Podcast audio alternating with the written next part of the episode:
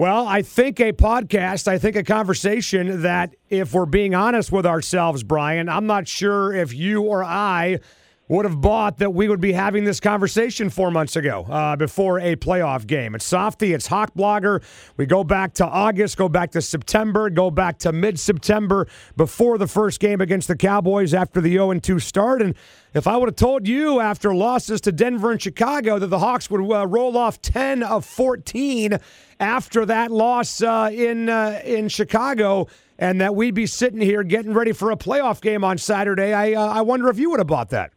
No way. Yeah. no way. I mean, look, you and I talked before the season. First of all, hello, Dave. It's always good to talk to you. Hi, Brian. Happy New Um, Year. Happy New Year, dude. Um, you and I talked before the season. We made it very clear that neither one of us were grading this season based on wins and losses. Yep. This season was about development. This season was about where they're going to find some pieces to be foundational for the future years. And that was it. Like we were just hoping they didn't, you know, just totally face dive. And you know, yes, I predicted nine wins, but uh, after the first two games, I was predicting Pete Carroll to get canned. I mean, I th- I thought he was doing everything he could to, to take the season the wrong way, and man, it is so nice. It is such a like luxury and something I'm savoring. I think a lot of Seahawks fans are that we're Yeah. talking about a playoff game. It's well, awesome. And not only were there some folks that thought that potentially Pete Carroll may be on his way out, but I think we can go back and say now, Brian, and I'm not sure if you agree or not, that the number one reason why the Seahawks are in this position is because of Pete Carroll. Agreed? Hundred percent. Oh my gosh. I mean, I'm glad there's there's some sanity out there. You and I can have that conversation. I can't tell you how many people feel the opposite. They feel that that they're you know they're winning in spite of Pete, and this is all about Russell Wilson. Russell What? Wilson's the only reason that we're in the playoffs. That's but that's ridiculous. Who says that? Who do you? Oh where, my where do you they're all find these? Twitter. Where do you find these people? they're everywhere, my friend. Yeah. Ben Baldwin, uh, Nathan Ernst, Evan, uh, they're all over the place, man. Evan So- Evan doesn't know what the hell he's talking about. Just forget him. all right. He, but he's fun. He's fun, and he knows a little bit about what he's talking about, No, especially I- the salary cap. I'm I'm kidding, by the way, about that whole thing. But I, I, I do find that a little bit hard to comprehend that there are people out there that do not want to give Pete Carroll the credit he deserves. Uh, that that is asinine, man. I mean, going out there and and replacing two coordinators, an offensive line coach, replacing almost your entire secondary. Replacing your defensive front, replacing two offensive linemen, uh, a new running back room, new wide receivers, new special teams, stalwarts, and your punter and kicker. And you don't want to give the head coach credit for winning one more game than last year. You're out of your mind if you believe that.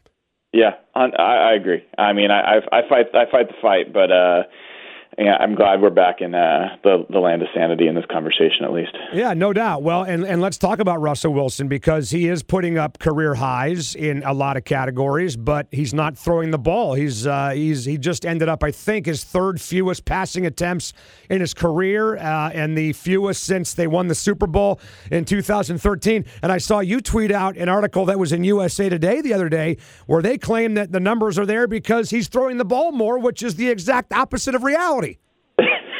I know, I know. I mean, you you you go on with national and and you know all the coverage around, so you know how it goes. People barely spend any time thinking about teams outside their locale, and and it's, there's a lot of superficial analysis out there. And and look, Russell's playing great. Uh, I, I think he's a huge advantage for us in pretty much every game we're going to play, other than you know uh, maybe against a Patriots team or against a Saints team. Um, but he's he's one of the best quarterbacks in the game, and part of the reason the Seahawks have a chance to win this game in Dallas is because they've got a real advantage at the quarterback position. Yeah, they sure do. Uh, and look, I know we quote, and you have your own, uh, you know, analytics and your own system of of coming up with numbers and all that stuff and grading systems. But Pro Football Focus has Russell Wilson with the seventh best passing grade in the NFL, and Dak Prescott at number eighteen. Although Dak Prescott has thrown almost hundred more passes than Russell Wilson. And look, I mean, the the the obvious intangibles is that you got one guy starting his second playoff game and one guy starting his thirteenth. I mean, come on. Yeah, well, and and Russell Wilson's got a you know one of the few winning records in the playoffs. Uh, Dak Prescott's yet to win one, but you know there there are some some uh, uh, stats that go the other direction, Dave, and, and aren't as positive. I mean, you know the Seahawks road playoff record? You know how many times they've won a road playoff game I in do. the last like 30 years? Uh, they've won two since the Miami game in '83, so three total. Right. Yeah. Right. So I mean, you're and and one of those was Blair Walsh shanking a like 20 yard field goal. Right. So So really, what you're saying is they're one and two. Really, they should have lost it- the Viking game, right? Yeah, I mean they really have, have have barely won games, playoff games on the road. Road games are hard enough as it is. When you play a, a team that's qualified to play in the playoffs, it's even harder. So you know that's a big advantage. And Dallas is a much better team um, in Dallas than they are. It's it, it their point differential at home versus the road is a 11 point swing. That's the fourth largest in the NFL. So the implication there is they are you know much much better at home and and uh I think that's going to make it a tough game Yeah. but uh yeah I think the Seahawks bring into it a quarterback that's won in the moments that matter so that's a big advantage for Seattle Well, I think I think the biggest concern for me in this game is an obvious one from my perspective. I don't know if you agree or not, and you probably don't because we usually don't agree on stuff like this. But the secondary right now against Amari Cooper and and Dak Prescott, who by the way is a much much better quarterback at home uh, than he is on the road. Uh, Dak Prescott has a passer rating of 86 on the road. It's 110 uh, in the in the AT&T Stadium. 14 touchdowns at home, eight on the road, 72% uh, at home, 64% on the road. And you're going, ag- uh, going up against a banged up secondary, number one, that will not be totally healthy uh, on game day for sure. And then number two, uh, a secondary that includes a bunch of guys that are playing in their first postseason game. Yeah, yeah. I, worry a little bit less about the playing the first postseason game part, but the home road splits are for real, Dave. I mean, uh, Dallas overall, they average 25 points at home, 17 on the road. Like they're just they they are a much better team, especially offensively at home, and you know makes some sense. Dak and and that team, they've got some young players, and and they just feel more comfortable there. But look, Dallas has also allowed 56 sacks, and they allowed 28 in the first half of the season. They allowed 28 in the second half of the season. Their starting guard, uh, Su'a-Filo, who took over for Connor Williams, who's a rookie, looks like he's not going to play, so they're going to have to put the rookie back in. And I was listening to Dallas radio this week; they were not, they were really hoping that he did not have to come back in. So that's a little bit of like an Ethan Pocic situation over there. And the Seahawks had five sacks in the first game, and and I think there's a real good reason to expect the Seahawks uh, going to get a little bit more pass pressure this time. Yeah, and you know what? Uh, Dick was asking me the other day uh, would you take being down 24 20, Seahawks have the ball with a couple of minutes to go? And I said I would not, uh, not on the road and not against a defense like that in that stadium. But I do think a, cr- a crucial portion of the game is going to be in the second quarter because you know how the Hawks have just completely feasted on the last drive of a half when they have the ball with a buck and a half, two minutes to go, 220, whatever. Russell Wilson's passer rating in the second quarter this year is 124. He's got 12 touchdowns and one pick. So if it's a close game, with three or four minutes to go in the second quarter and the Hawks have the ball, uh, if they can put seven up in that scenario, which they've done many times this year, to me, that could prove to be a crucial, crucial turning point in a game like this. Yeah, that's a good call. Second quarter's been big all year, and and Schottenheimer's had pretty clear trends where the first quarter's kind of a learning quarter for him, and they they do a lot more running, and then second quarter turns into a little bit more passing, and and and they they put up a lot of points there. I think. Let me ask you this question, Dave. Do you think the Seahawks are going to rush for more than 100 yards in this game? I think it's going to be hard to do. I really do. I mean, the Cowboys are number five in the NFL in yards per carry allowed. The Hawks are number five in yards per carry on offense. So it's uh, it's strength on strength. But I think it's going to be a difficult thing to do in this game. I really do. How about you? Well, let me give you two numbers to think about here. Okay. Uh, the I- Cowboys have allowed only six teams all year to rush for 100 yards. Seattle is one of them. Yep. Dallas is one in five in those games. The only game they won was by one point, and that was in Week 17 against the Giants. So one in five when they allow 100 yard rushing. The Seahawks, in the past 13 weeks, have only rushed for less than 154 yards once, and they won that game. So that is going to be a huge part of how this game plays out. You know, the Seahawks really committed to the run. They did not run well against Dallas the first time, but they committed to it. and they ran for 113 yards, something like that. Yeah. And gave Russell opportunities to beat him deep. And I, I think that formula is an interesting one but it's going to be tough sledding. Dallas is really good uh, defending the run. Yeah, but see, and you just kind of answered it right there. It took you about four minutes, and you finally answered your own question because you gave me all these numbers about what the Cowboys do when they do allow a hundred yard back, and what the Hawks do when they do go for a buck fifty four or more. But the question is, okay, will they do that? Will they go for a buck fifty four? Will they go for a hundred yards? I I would like to revise my answer. Okay, I I think they will run for a hundred yards. I think it'll take potentially 30 carries to get there.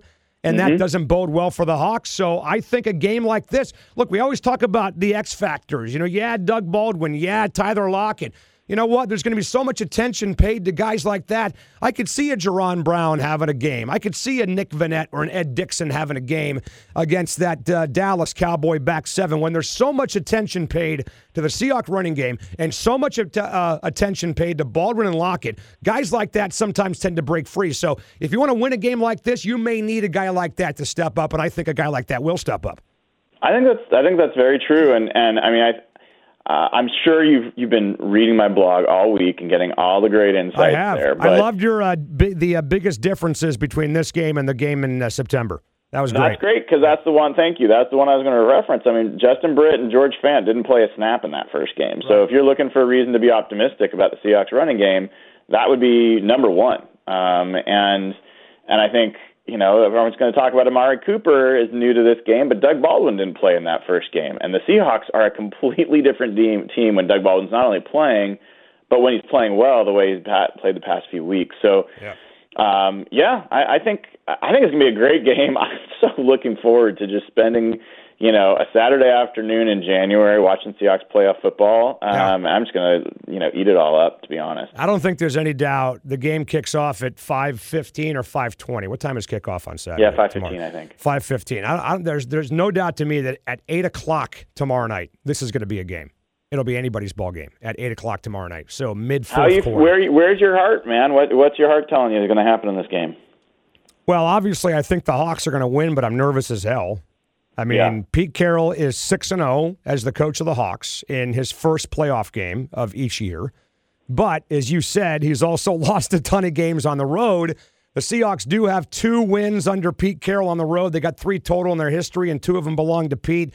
I just think Russell Wilson's got to be the difference, man. I mean, the year he's been having, he's so efficient.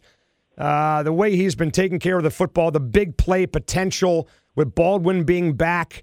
Uh, the Amari Cooper thing doesn't scare me at all. You know, look, if Amari Cooper goes out and has a big game, then God bless him. But Amari Cooper has had big games for the Raiders, big games for the Cowboys. He's also had turds of games for both those mm-hmm. teams this year.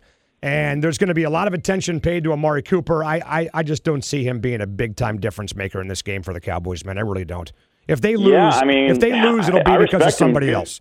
He's a good player for sure, but I mean, he's had a game that he had 210 yards with Dallas, a game where he had like 180 yards. I don't think he's had a game over 75 other than that. And the last three weeks of the season, exactly. Look at what he's, he's got done. A combined yeah. 86 yards. Nothing. He's done. He's done so, nothing. Nothing. Yeah, I, you know, I just, yeah, I, I think that when you have one guy, I think you can defend. I think Cole Beasley gives me a lot more concern than Amari Cooper does. Yeah, well, listen, man, that's going to be a problem, especially him running underneath the secondary. Uh, you know, KJ Wright coming back is a big, big factor in that regard, no doubt. But I think, uh, you know, again, pressure on Dak Prescott. This guy actually has been pretty good uh, under pressure. I think he's got the seventh or eighth best passer rating in the NFL when, uh, when under pressure. The difference is between the two guys is that when Russell has the clean pocket – and has to be a real pocket passer, Russell Wilson is five times the player Dak Prescott is. Yeah, and and one of the things that, that to keep an eye on is Dak and that offense struggle against zone defenses. There's a lot of stats that show that, and the Seahawks play almost exclusively zone defense. So, um, you know, that's going to be another game within a game. The, the Cowboys just have not scored very much against. I mean, even last year, um, first game they got Zeke back. Seahawks had no business winning that game, and they they they won it with like 130 yards of offense or something crazy like that. So, yep. uh, yeah, I mean, I, I think there's a reason to be optimistic. I I personally am like I'm. I give Dallas the edge in this game. I'm certainly not hoping that happens, but I, I think that home field advantage is a big deal, and. Yep And I think the Dallas is a good team, but the, I have constantly underestimated the Seahawks this year. I would love for them to to make me look stupid once again. Gotcha. Great stuff, man. Love it. And hopefully you and I are talking next week about another game, but we'll catch you up either way. All right, pal? Sounds good, Softy. See you, buddy. Hawk Blogger, Brian Nemhauser. Find him on Twitter at Hawk Blogger on the web. It's always free uh, at hawkblogger.com. Good stuff. Go Hawks, and we'll talk to you next week. See you.